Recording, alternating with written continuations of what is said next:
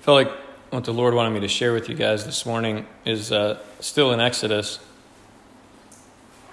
Exodus chapter 12.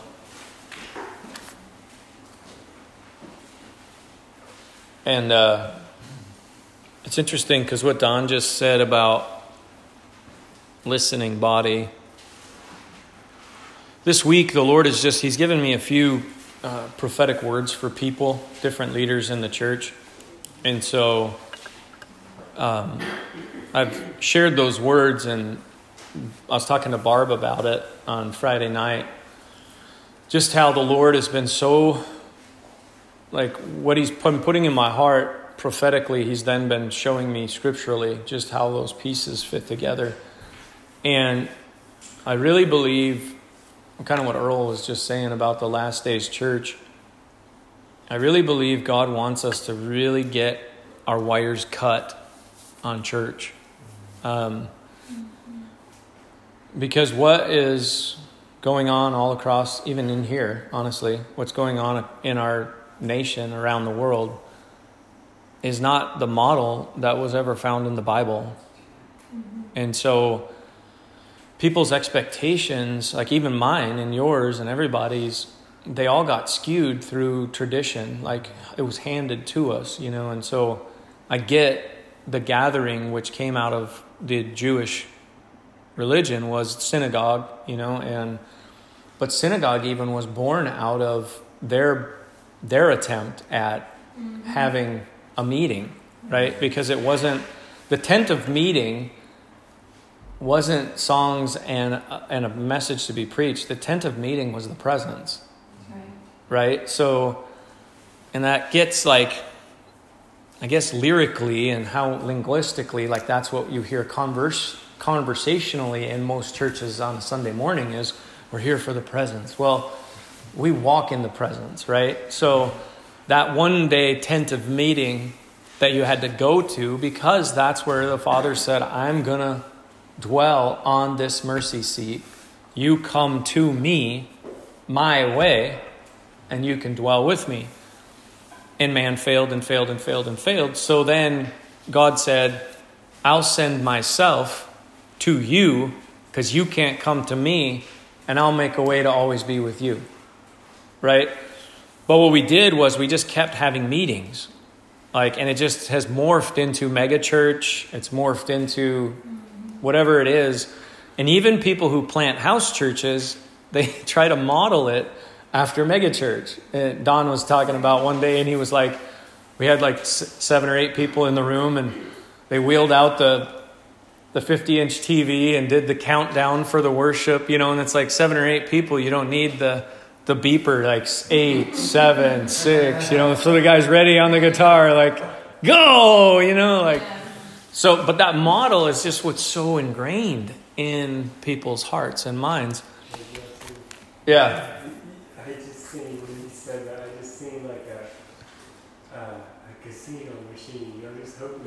Oh yeah.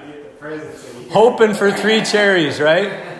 Zing! Like, yeah, he's here now, you know, and that's that's what you, you'll hear that a lot. But none of this is a criticism of because God's used all of that, right? So it isn't like this was trash and we're looking for. This is what God's used.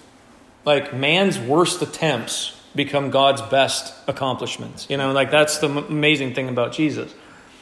But that's but the kindness of God is never to leave us in an ineffective place. Right? And here's what I mean by that.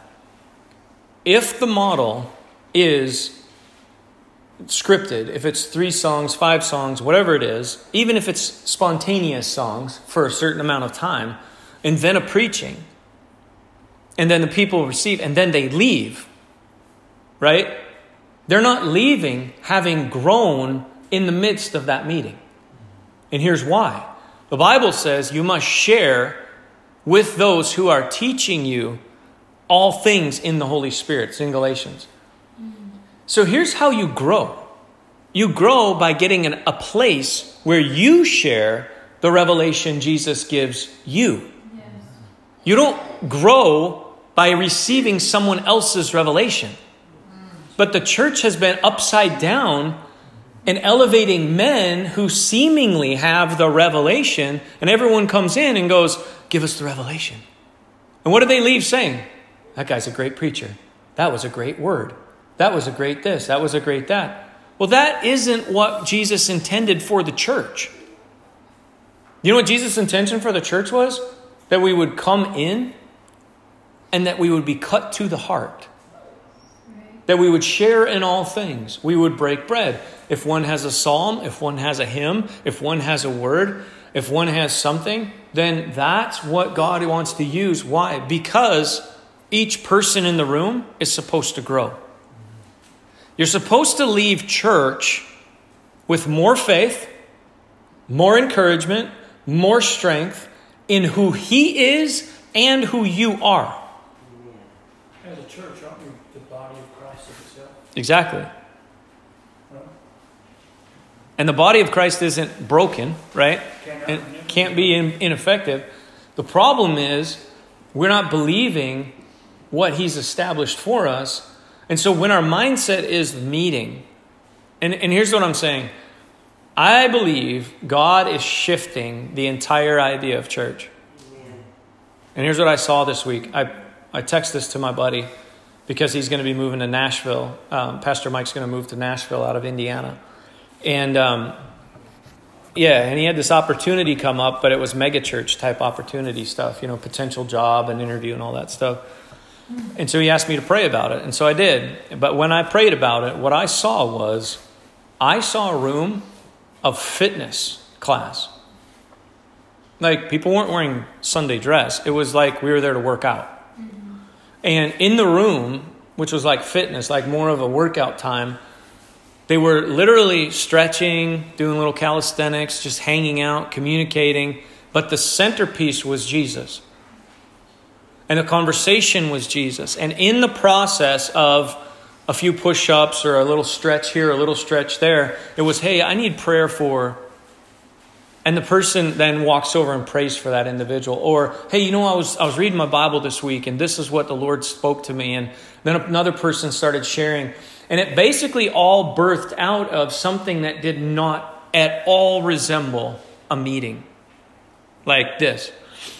And the Lord, I shared that with him, and I said, Brother, I really believe church is moving away from meetings as we know them. Mm-hmm. Because the Bible talks about the church meeting in each other's houses daily, not getting together once a week. See, let me tell you something. If Don's in my house daily, not that it's always the same person, but if Don was in my house daily, he's going to see things he would never see on a Sunday morning. He's going to hear things he would never hear on a, on a Sunday morning. Like, he's going to witness my wife and I in a momentary struggle, right? He's going to witness my, my own struggles. I'm going to witness his own struggles. And, and if, if the body of Christ is really supposed to bear one another's burdens, build one another up, strengthen one another, love one another, preach the good news, deliver the, the captives, then guess what? It's going to require that we don't just do meetings. And so the Lord showed me that church is actually going to look like you having three or four people over for dinner and you're all cook a meal together in your in your diet in your kitchen, and then you sit down at the dining room table and you eat together and you're breaking bread. But who's the centerpiece of that conversation? Jesus. Like what why are you there together? See what's happened is the church has substituted church for a meeting. And since they go to meeting, then when they're together, Jesus isn't the center. It's ritual. And what do most people talk about once they get together? The Bible study turns into golf games and fishing and all these other things that don't have any place that Jesus Christ being the center. Then there's no power. There's no display of the Holy Spirit. There's no one getting baptized in the Holy Spirit. There's nobody being filled up. So what happens is they go to Bible study, do a book study, and they leave, and nobody's changed. But that's their small group that they say is bringing intimacy into the church because I was there on Sunday, so now I don't have to deal with the stuff we deal with on Sunday. Let's just have a good time. Let me just tell you something you can't have a good time without Jesus. It's true. I'm not a very fun person to hang around unless you want to talk about Jesus. Like, I don't know anything about sports, and I don't, you know, and like, I go fishing to have a relationship with a guy who likes to fish, but I'm like, I really don't like fishing. I like eating snacks, you know, like, I'm just there, like, he's smoking and fishing, and I'm eating granola bars, you know, I'm like, but it's relationship, right? So, I'm not saying those things are bad, but what I am saying is our lives as the body have to become centered on Jesus. So that when we have people over for a dinner, we're not afraid to reach across the table, take them by the hand, and pray over them in that moment. And it happened Friday night when Barb was at our place. She said, You know, I've had this thing. And she was able to reveal a piece of her life that then other people were able to just immediately. It wasn't like, Oh, let's wait, let's pray for you on Sunday. But that's the mentality of a, like 95% of the people. Like, you got to struggle? Hey, come to church with me on Sunday and pastor will pray for you. Like, what? No, like you're filled with the Holy Spirit. If you're born again, pray for the person right now, right here. And think about that. If the church starts to look like meals, hanging out, you know, I don't care if you, you get four people and you go out on your boat and you're just cruising around on the Tennessee River and you're just talking about Jesus and you're having an amazing time. It's life. Like church was supposed to be life. Life was not supposed to take a moment and then become church. It's literally supposed to be like the coffee shop. You're just there at the coffee shop, people coming in. It is church. It is the relationship with Jesus. Jesus wasn't like, no, guys, let's wait till Saturday morning at, at 9 o'clock and I'll explain to you the parable of the wheat. You know, like. Mm-hmm. You get it? Like they picked the wheat. The Pharisees are right there. Hey, do you see that? They picked the wheat. It's the Sabbath. Jesus wasn't like, we'll discuss it in synagogue. You get it? Like it was life. And that's what Jesus was all about, was life. And that's what he's still all about, is life. And it's like, if I want to reach lost, think about this with me for a second. For generations, we've been having Sunday meetings that are scripted, like Donna talked about. They're scripted. You come in and you supposedly watch this guy and these people, and then you leave. And you don't experience any power. You, you may experience some hype, you may experience that kind of thing. But in reality, think about that if you're a lost person. Why do you want to come in and get hooked up into that mess and then just be like, well, now you got to dress like this, and you have to be like this, and then you can be like that, and then you, and you know what? That guy up there, he's amazing. He's planted 280,000 churches and saved 300,000 people, and you're like, well, I'll never be like that. Why would I want to be? Oh, what?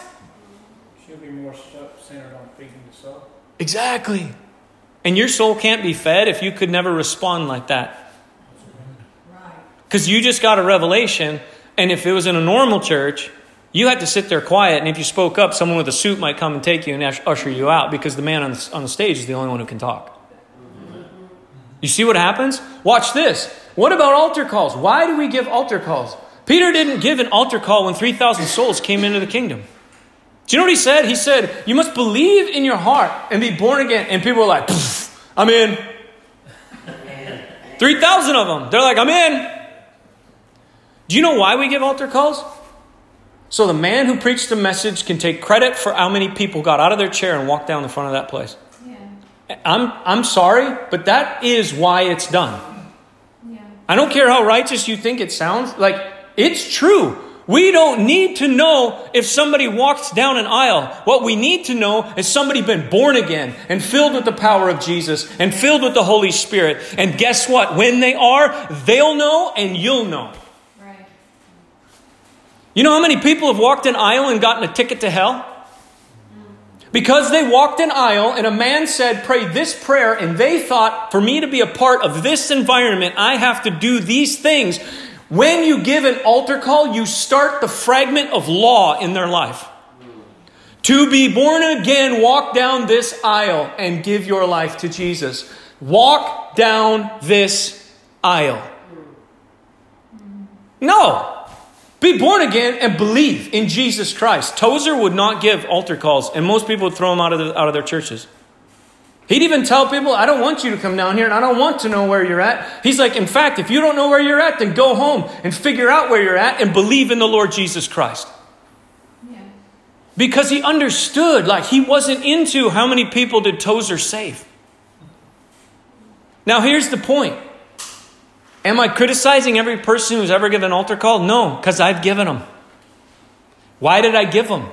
It's the model I saw. It's what I learned. Why did Billy Graham give altar calls? He learned it that way. Did God honor the altar call? Absolutely. You get what I'm saying? Like, but I am saying at some point you can't keep going down a path simply for the sake of making a man bigger and a man better. You have to stop, humble yourself, and say, Why am I doing what I'm doing? And be honest about it. The leaders in the church of Jesus Christ need to get a heavy dose of honesty. They do. I'm telling you, like heaven needs to back the dump truck out. Michael the Gabriel need to be driving right up into their face and dumping honesty into the leaders of the church of Jesus Christ. So they can look at it and say, Why am I doing what I'm doing? Why have I not let anybody else in this 3,000 member church speak on a Sunday morning? Are all 2,000 men in this church in and ill equipped to speak and share the word of God? Let them ask the question and let them answer it honestly. You got a church of 40,000 people and you're the only one who's ever preached? Come on. Well, no, we invited so and so from the other 40,000 member church because obviously he's qualified. He preaches to 40,000 and I preach to 40,000. So, you know, we share time in each other's churches. Like, what? There are people who need to share what's inside them. And Jesus is ready to break it loose. It might even look like you going to your neighbor's house and they're having a barbecue and they're getting wasted with a six pack of Miller Lite, and you're sitting on their porch with them and you're enjoying explaining to them any questions they have and loving them right where they are. That's going to be church. And if you're not equipped for it, and if you don't think that's how Jesus can move, you're going to miss it in the last moment. You get it? Like, Jesus never, he would go to the wedding and they're like, he eats and drinks with sinners, you know, like, they're like, he eats and drinks and he has a demon. Like, Jesus was there. He was in the midst with the people. Why? Looking for the one who would believe. Like, and so I just, I, I want to encourage us to help us keep cutting those wires that keep us so ingrained in the stuff we thought was the way it should be done. And I'm not saying it would go away from having a time of gathering together to encourage each other and share. I'm not telling I'm not saying that, but I am saying it's going to increase and it is church when you're having a meal with people. It is church when you're at work. Like I get we've we've had this language, the linguistics for a long time. Outside the four walls, outside the four walls, and then nobody's living it. Why are we saying it? like, and here's why. Our brains tell us, no, no, no, no. It's Sunday morning. It's the pastor. It's the church leadership, right? And so that's what gets us always pulled back into that place of religion. So I'm just prophesying to you. God's asking you and me to step up and start being church like all the time. Like just having those, those people in your life that you're in. I mean, it, it doesn't have to be non saved people. You could have four or five people over from the church family that you're a part of or another church family. Have a meal. But keep Jesus the center of it. Like, and I think that's that's more the point of this thing is not where the meeting and how the meeting. The point is meetings don't they don't take the place of Jesus being the center. Like we had a meal on Friday night with with, uh, with Barb, but it was Jesus was the center of that meal. We laughed and, and we had a great time and we, you know, we had a lot of different things we talked about, but it all came, always came back Jesus, Jesus, Jesus. And that I love. That, that's like where I want to live my life, you know, so that's what I'm growing up to, into. And so where that took me about what Exodus, what the Lord wanted me to share with you this morning is in Exodus 20, uh, 12. It's in 12 and it's I'll just start in 33. The Egyptians were urgent with the people to send them out of the land in haste. For they said, We shall all be dead. So the people took their dough before it was leavened, their kneading bowls being bound up in their cloaks on their shoulders. The people of Israel had also done as Moses told them. they had asked Egyptian, the Egyptians for silver and gold jewelry and for clothing. And the Lord had given the people favor in the sight of the Egyptians so that they let them have what they asked. Thus, they plundered the Egyptians. Um, this is the word the Lord gave me today the authority in the ask. The authority in the ask. If our mindset is ever in the gets back into the caste system the church has created, right? If we go back to have one of the elders pray for you because the Bible says have the elders pray, but that doesn't say only the elders pray. The elders, as part of responsibility of being an elder, have the elders pray for you because that's our responsibility. But that doesn't mean only the elders in the church pray. Get it? So, the mindset that the pastor walks in a different power than you is a lie.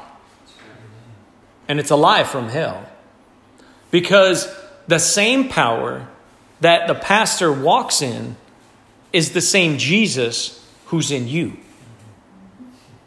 But the problem is, the pastor may believe that Jesus works in him, and you may not believe that Jesus works in you. So it isn't about the pastor having more power, it's about you don't believe that you walk in the same power. You follow? So if we get into a caste system mindset in the church, here's what we'll do we'll go to people we think walk in more power to ask the things we, need, we know need to be asked. But when you understand what authority you have, your asking changes. So today, most Christians will, will pray with pray prayers that are pleading and begging prayers to God. And most of those prayers that are going to be released have already been answered. But the people don't believe it. So they continue to plead and beg for things that are already done. Could that not be a trust issue sometimes? Absolutely. Where they've lost their trust or maybe a part of their faith in that trust issue? Mm-hmm. Yeah, because so that's a great word because losing your faith, right, or trust is actually unbelief. Okay? It isn't it isn't like you you you obtained trust and then some of it ran out of your hands. What it was was you believe or you don't believe. And when you don't believe, you don't trust. So not trusting is always a product of not believing. And so, what the Lord gives us opportunity for is repentance to say, where I don't believe, I will believe. So, again, it goes back to that authority thing because if, if you plead and beg God for things He has already established, and you don't believe that they've been established, then you're not walking in the place to see the manifestation of the outcome. So here's how it works. If I think that I'm lacking, lacking, lacking, lacking, lacking, and I'm praying from lacking, then I'm always asking for something because I don't know that I already have it. Get it? So he told me the Spirit of God lives within me. The very divine nature of God lives inside me, meaning I have access to that divine nature 100% of the time. Jesus is never mad at me and shutting me off. He's like, You can have it all. You can have all of it that you believe in. Right? So here I am. Now I have all patience. I have all kindness. I have all peace. I have all hope. I have all joy dwelling right here. But if I don't believe it, because I've been lied to by my circumstance or lied to by a relationship, I suddenly ask for it when he would look at me and say, You have it. You know, like, God, just give me hope today. You have hope today. Yes. use it. Right? You can't ask for what you have, you have to use what you have. So, when you walk in an authority, which is the establishment of who you are in Jesus, your prayer life needs to then align with your identity. If Christ is in me, what kind of prayers did Christ pray? What kind of conversation did Jesus have with the Father? His conversation with the Father was, Thank you, Lord. You've revealed this thing to the, to the innocent, to the childlike, and you've concealed it from the wise and the learned. Thank you, Lord, for breaking this bread that I'm about to give to 5,000 plus people. Thank you that you've done this thing. Thank you that it's already established. Like the kind of prayers Jesus prayed wasn't, oh God, give me the power to cast this demon out of Defeaty, you know. The prayer was, get out, be silent, go away, peace be still, calm the storm, declaration, declaration, declaration, declaration, because Jesus understood his authority. So here's the deal with asking, okay? Chris, when you ask Arlen to do something, you don't have the fear of rejection or vulnerability inside you because you are Arlen's authority. Right? So you're in the living room and Arlen has left his toys out in the living room. And you say he's in another room and you say, Arlen, please come and clean up your toys. Right? That ask is an ask with authority. And when you ask with that authority, now there's an expectation that the responsibility, that is his responsibility, will be fulfilled. When he doesn't fulfill the responsibility, you're not wounded. Right? You're actually sitting in a place of authority still, and now you haven't fulfilled your responsibility, there is a consequence. Right? And whatever that consequence might be, it might be minor, might be major. That's how it works in human relationship. Okay? So when you ask with authority, you don't feel vulnerable. But now reverse it and now say that you need a raise.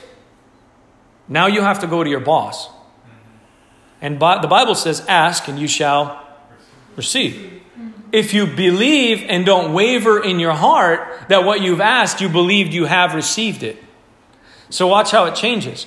Now, because you're the employee, you go into the boss and you say, Sir, uh, I'm just not making it on the money you're paying me.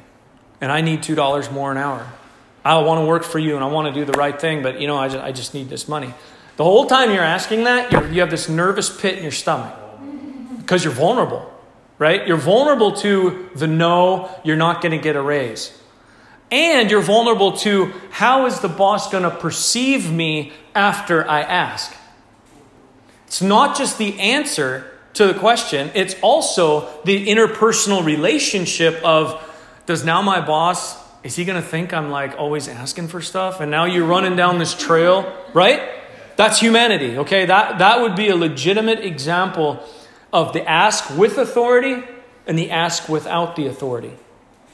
But this scripture that Jesus has given me today, the Lord had given the people favor in the sight of the Egyptians. You have to, I have to, we have to, as believers, walk with this. Again, last week we talked about anchors, right? Why were Ananias and Sapphira killed? Because they were condemned.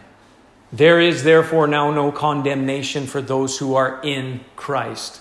If they were in Christ, they never would have died. The anchor for one, one of my anchors is there's no condemnation for those who are in Christ Jesus. Right? Another anchor that you have to have as a believer is that you have favor in the sight of every single Egyptian. You already have the favor. And how do I know that's true? The Bible says in Psalm 8 that Jesus was clothed with glory and majesty. Jesus said in John 17 that he said, The same glory I have, I'm giving it to them. The same glory Christ walks in, which is the favor, the grace of God upon his life, is the grace that I walk in. I don't walk in a different grace than Jesus. And you know what the church has done? I had a young man at our house yesterday, and the reason he was there is because he's riddled with some things he wants freedom from.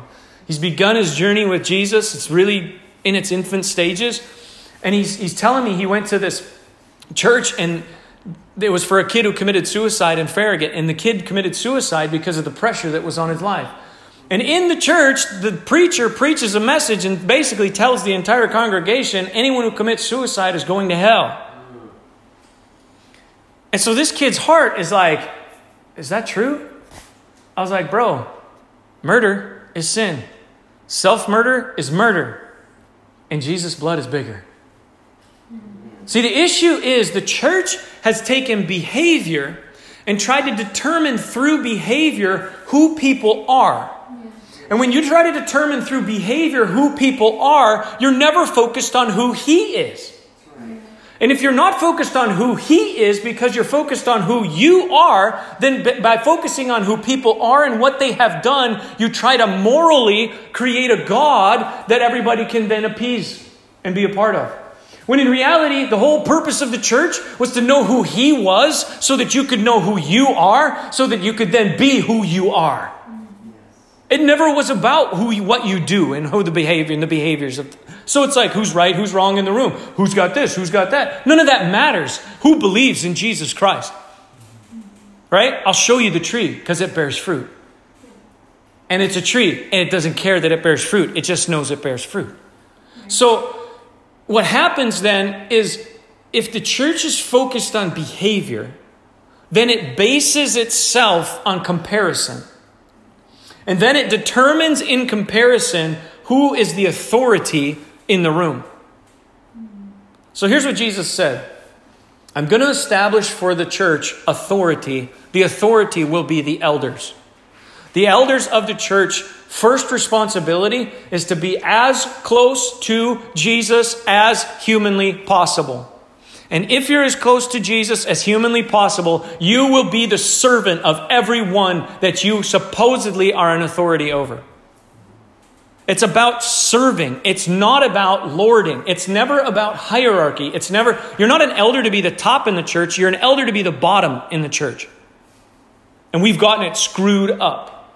So much so that we make people the top and then we inflame the top by going, He's amazing, He's amazing, He's amazing. And the bigger he gets and the better he gets, the more he gets. And the more he gets and the bigger and the better he gets, the more people surround him. And then people drive for miles and miles and miles just to be around this man. Meanwhile, Jesus is in their living room waiting for them to encounter the Holy Spirit of the living God and become real in the reality of who He is in their life. But they're too busy worried about who the guy is that's preaching to even recognize Christ was sitting with me on my couch this morning. Do you get it? Like, Jesus is so important and so amazing and so big that all of everything hinges on Him. And you don't have to go anywhere and be anybody and be anything to know the reality of that truth. That's what's so exciting about the church, the kingdom, Jesus live inside of us.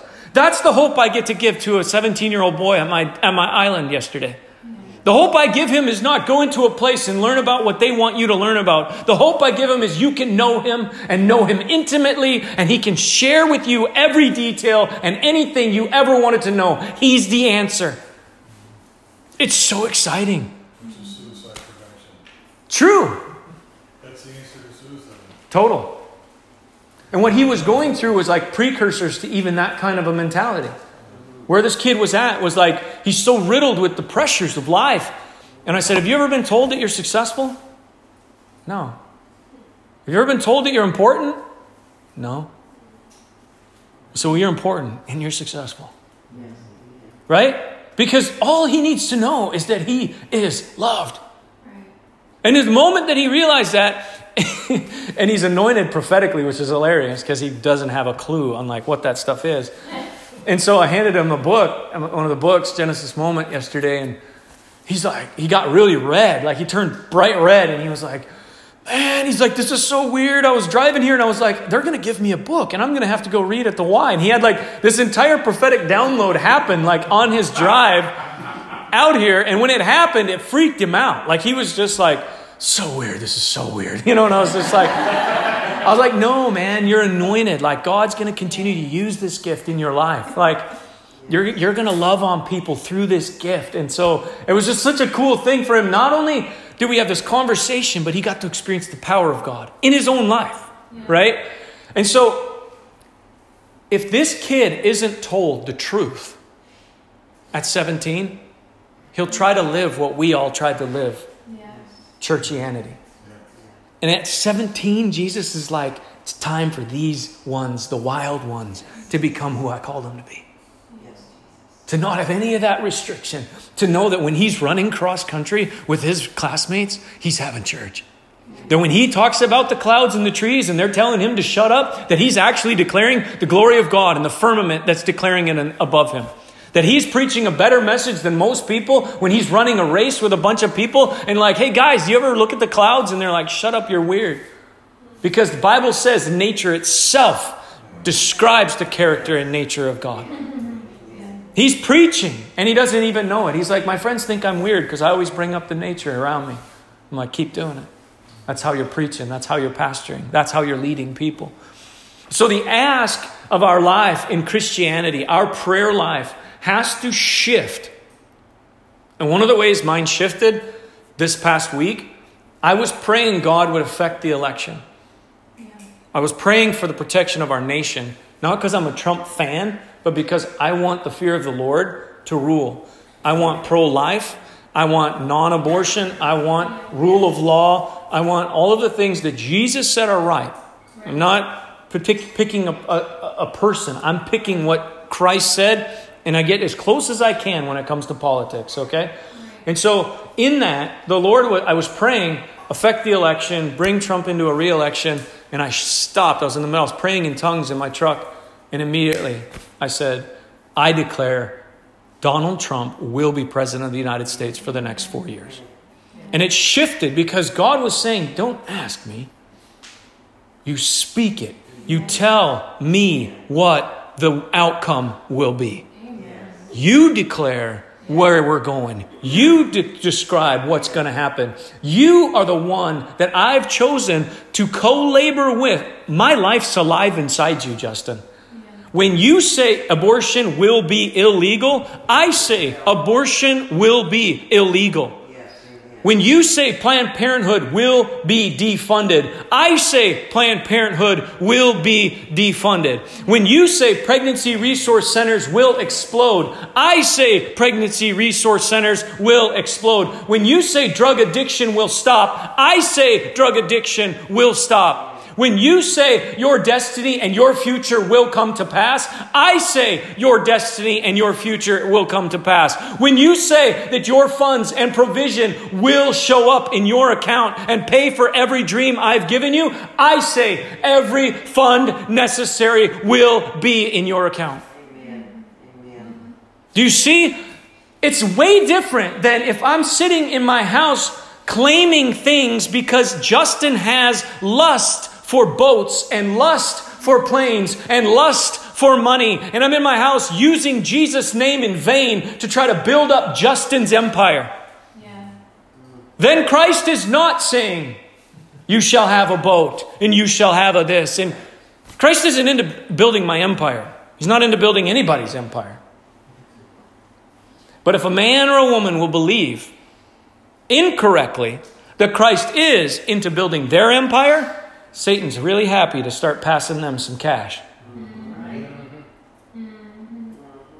Look at this guy over here. He, think, he thinks Jesus is actually going to make him, make him, his personal life, greater and bigger and greater and bigger and greater and bigger. Let's do it, boys. And the whole time, you could be completely deceived. Here's the deal Jesus wants to pour millions on every one of us so that we'll pour millions out. Yes. Mm-hmm. And the problem, the, the, not problem, the cool part about Jesus is you can't keep up with him. Like, you'd be like, you're like, Jesus, my hand's sore. I keep writing checks. Like, he's like, don't worry about it. Just keep stuffing stuff in my bank account. You know, like, I'm like, there's no, it's fun. It's more blessed to give than to receive. So he makes sure that your giving is possible because he keeps the thing full. So the asking with authority, here's how it needs to shift in our lives. We have to declare what he already has declared because we're the bride. Do you understand, like in a marriage, you all do understand this, but in a marriage, my wife doesn't have to ask me for everything. Like, she isn't coming to me and she's like, hey, honey, can I fill the car up with gas? I know it's going to cost about 40 bucks. Could I, is that okay? She just fills the car up with gas, right? She doesn't come to me. She's not at the grocery store going like, honey, uh, almonds are, they got a little more expensive and, um, you know, it's going to cost us like five bucks more. So are you okay with that? But that's how most Christians pray. Jesus is like, You're my wife. You're my bride. Just buy it and tell me how much it was. Exactly. Go and do it. Bring it home. Do exactly what I've, what I've shown you to do. Do exactly what I've already called you to do. Be who I've called you to be. You are, I'm one with you. By the way, I'm so one with you that when you're at the grocery store and you're buying for me and you're not supposed to buy something, I'll be right there with you going, hey, mm, don't get that. That's how easy the relationship with him is. Like, you know what I'm saying? Like, he's not like, turn right, turn left, go, know, ask me, ask me, ask me, ask me, ask me. He's like, just go. Go to where you're aiming. And if you start to, "Mm," I'm going to be right there and be like, "Mm, I'm your teacher. I stand behind you. When you turn to the right or when you turn to the left, you'll hear a voice behind you and it'll say, This is the way, walk in it. He knows that I'm weak and I'm frail. He knows that my flesh is weak. So his intention for me is never to harm me. His intention for me is to do me well. So he doesn't want to walk around, ma- watch me make mistakes in order that he can repair them. He actually is there to help me prevent mistakes. So when my asking changes because my authority changes, if I have the favor, this, this word, by the way, in the Hebrew is grace. Same word. So what you have is the grace of Jesus on your life. Here's how it looks. I, I shared this with a buddy this week. He, it was another prophetic word the Lord gave me, but the Lord showed me that he's supposed to ask his employer for just wages.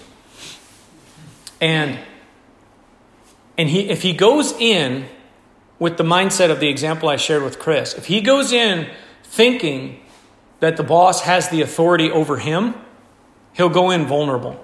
Mm. And he'll go in in a different mindset. But if he walks in with the authority and the ask is actually out of his authority, he walks in the room knowing that he actually sits in authority over his boss. Mm-hmm. Because Christ has laid the grace of Jesus on him. Jesus doesn't walk into a room and not have the authority.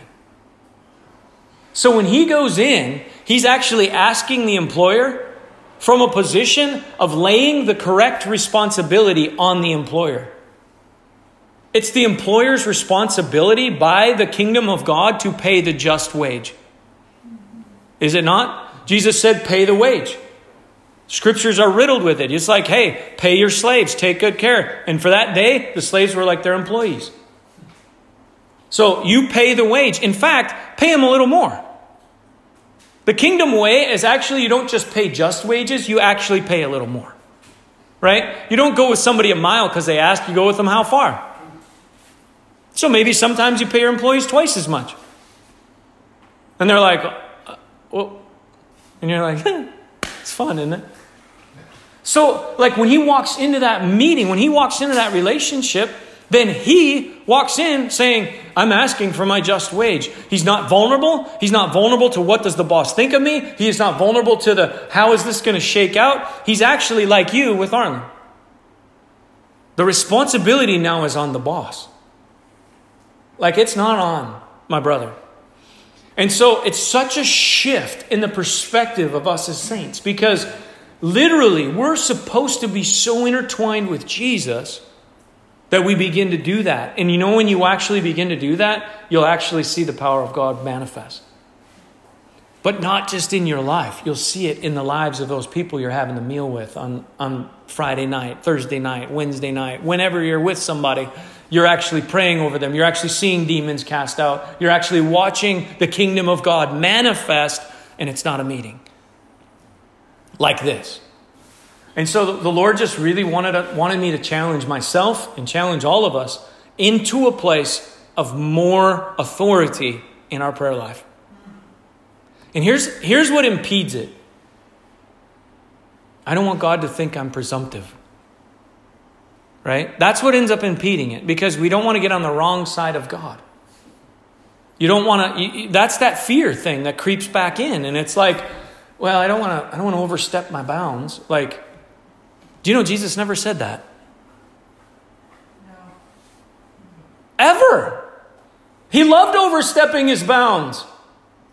Like, he didn't go to feed 5,000 people and pray, Oh God, there's 15,000 people on this hill. Send me, hang on. 1,400 fish, tilapia, two sides, 4,500 baked potatoes. Like, we need food for 15,000, God. And like, Jesus could have calculated it like that. He way overstepped his bound and he was like, Thank you for breaking this. Boom, 12 basketfuls left over. Do you guys see what I'm saying? The generosity and the expansion of who Jesus was in every circumstance overwhelmed people. It's like his life was just this constant, overwhelming people thing. And that's what God said As I walk, so you should be walking on the planet Earth. And I'm telling you, God's not mad. He said faith pleases him. I really think God would be more pleased with Christians pushing the envelope than sitting on the couch and never trying. Right? Because if there is a moment when you do jump out there and you're a little little beyond where you should have landed, he's just going to come alongside you and be like, "Hey, let's correct the path. You're right here. You kind of ended up over there, but you're here." Right? I mean, and, he, and the grace is sufficient in that moment. It's not like, oh, don't ever ask again and don't ever jump out and don't ever be wild for me. Like, he's like, keep doing that. Because I'll, I'll continue to guide you, I'll continue to govern you. And what happened to the, to the Israelites? Because they asked, they plundered the Egyptians. And I'm, I'm telling you, this is what's critical for the next four years in our nation. We can't be a people who's begging God to change America. We have to be a people who changes America through what we say, through how we pray. The attack has to be full on from us. Because this is how we will plunder the Egyptians and make our exodus. It's literally going to come out of the mouth of the church. And he's looking to us and saying, I've set you up, I've given you the revelation, I've given you the power, I've given you the authority. Use it. And we just start in our little our circle, right? And for those of us going to Washington, D.C. on the, on the 26th, we do it there. And for those of us who are in Seymour, and those of us who are in, Maryville, and those of us who are in Knoxville, we just do it there. We just keep on. Those of us in the artistic being, wherever we're at, God's just going to just use our influence in that place. And that's what's so freeing and liberating. We don't have a big expectation or pressure. But it's fun. It's a lot more fun to pray that way, I'm telling you. Way more fun. I did that. Don asked me earlier, like, what did you do when you started the ministry and you, you didn't have anything? I sat around and begged God. It's truth. God, I don't have anything. We don't have what we need. We don't have what we need. When are you going to show up? Why aren't you showing up? Where are you? We don't have it. We're never going to make it, you know? Not only do we not have it now, but what are we going to do in three months, God? Because if it's not here now, it sure ain't going to be here in three months. I don't know what you're dealing. I hate this. Why did you call me out here? I don't want to be in East Tennessee. I want to be back. Why can't I have a job? What's going on? Meanwhile, he's like, I've given it all. Like, I've. If I call you to a vision, do you think I haven't funded the whole thing? God's not into like partial funding. I don't know if you knew that. Like he's never he's never given us an example one time partial funding. He's like, "Well, you want to build a temple? Mm, okay, like we'll set you up on a payment plan. We'll bring a little bit in at a time." No, they were like, "Stop bringing gold. St- stop bringing the silver. Like we got too much." We have way too much funds. Like we're just gonna we're gonna start building now. You guys can just stop. You know what I mean? So I just I want to encourage all of us that like there's dreams, there's things that live inside our heart. God has funded them already. He set it aside. Now all he's looking for us to do is write the checks, sign his name, roll on. so I say yes and amen.